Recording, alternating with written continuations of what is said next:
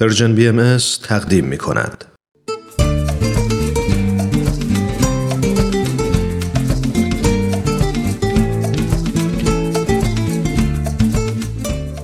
کاوشی در تعصب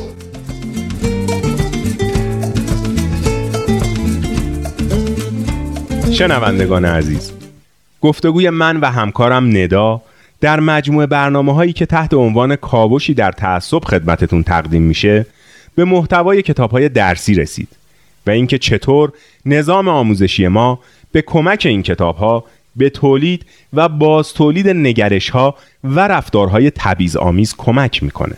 درسته بهزاد خان. وقتی برخورد مطالب درسی رو با مسئله زن و مرد یا اقلیت های دینی و قومی بررسی می کنیم به این نتیجه می رسیم که این برخوردها اتفاقی و پراکنده نیست بلکه کاملا منظم و پیوسته است. از نظر کتاب های درسی زن به دنیا اومدن خود به خود به معنی داشتن جایگاهی متفاوت با مردا و به معنای فرودستی اون نسبت به مرده. درسته ندا خانوم این کتاب ها سعی می‌کنن تفاوت زن و مرد رو در همه حوزه های اصلی زندگی اجتماعی و فردی مشروع و طبیعی جلوه بدن از نظر این کتاب ها نظم جهان بر اساس قدرت مرد بنا شده و زنها راهی به این قدرت ندارند. همین قضیه در مورد اقلیت های دینی و قومی هم صدق می‌کنه که در مقایسه با اکثریت شیعه از تصویر و حضور واقعی یا نمادین یکسانی برخوردار نمیشن.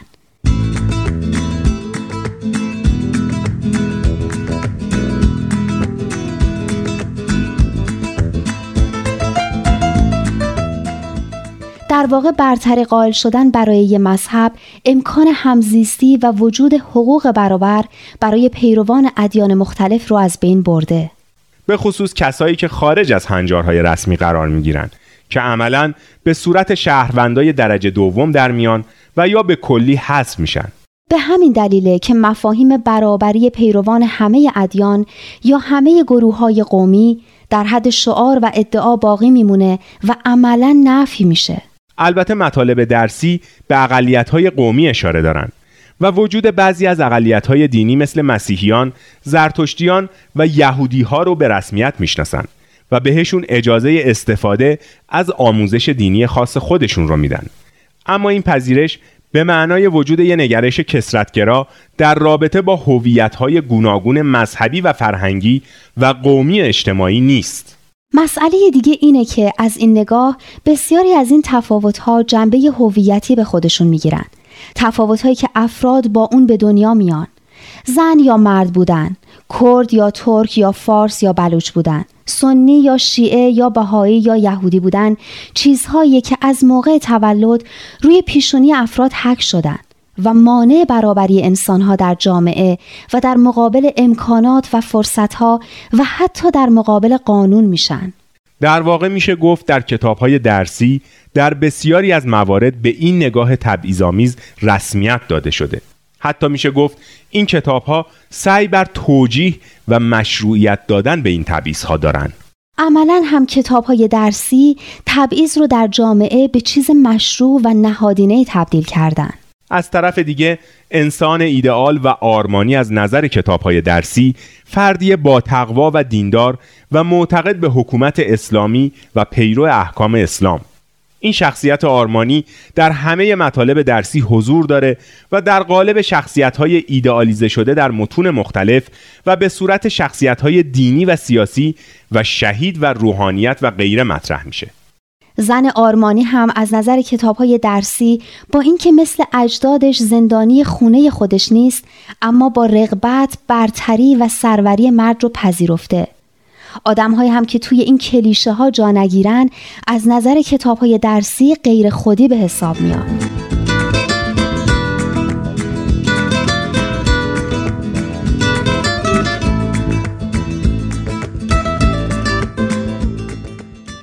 به این ترتیب معلومه که افراد از نظر کتاب های درسی برابر نیستند و بر اساس جنسیت، نحوه دینداری و قومیتی که دارن بهشون ارزش داده میشه و در موردشون قضاوت میشه و بر همین اساس هم در سلسله مراتب مختلف قرار داده میشن. درسته بهزاد خان. برنامه درسی با باور به برابری انسانها اونطور که در اعلامیه جهانی حقوق بشر و یا در سایر اسناد سازمان ملل اومده تهیه نشدن. با اینکه ایران هم این اعلامیه ها و اسناد رو امضا کرده و بهشون متعهده. اینه که از نظر کتاب های درسی یه عده از همون اول که متولد میشن شهروند درجه اول هستن بقیه هم به علت هویت، جنسیت و نوع تفکری که دارن شهروندان درجه دوم یا سوم به حساب میان. یعنی افراد بر اساس معیارهای هویتی و جنسیتی به درجات مختلف پذیرفته یا ترد میشن. این ترد شده ها همون قربانی های تبعیض و تعصب هستند این نظام ارزشگذاری یه نوع فرهنگ مبتنی بر تبعیض هم به وجود میاره که نشونه ها، کدها و زبان مخصوص خودش رو داره. و مطالب درسی با تکرار اونها سعی می‌کنن که تبعیض و تفاوت گذاشتن رو یه چیز طبیعی و مشروع جلوه بدن. کلماتی مثل نجس، کافر، منافق، منحرف، فریب خورده یا حتی بهایی، غربی و دشمن هویت‌هایی رو مشخص می‌کنن که اگه قربانی تبعیض و ستم بشن کاملا طبیعی به نظر میاد. درسته.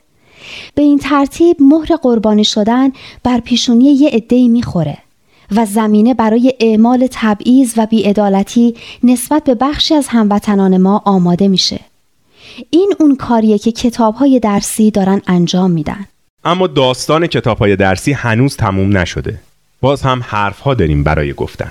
تا هفته بعد که این بحث رو ادامه میدیم بدرود.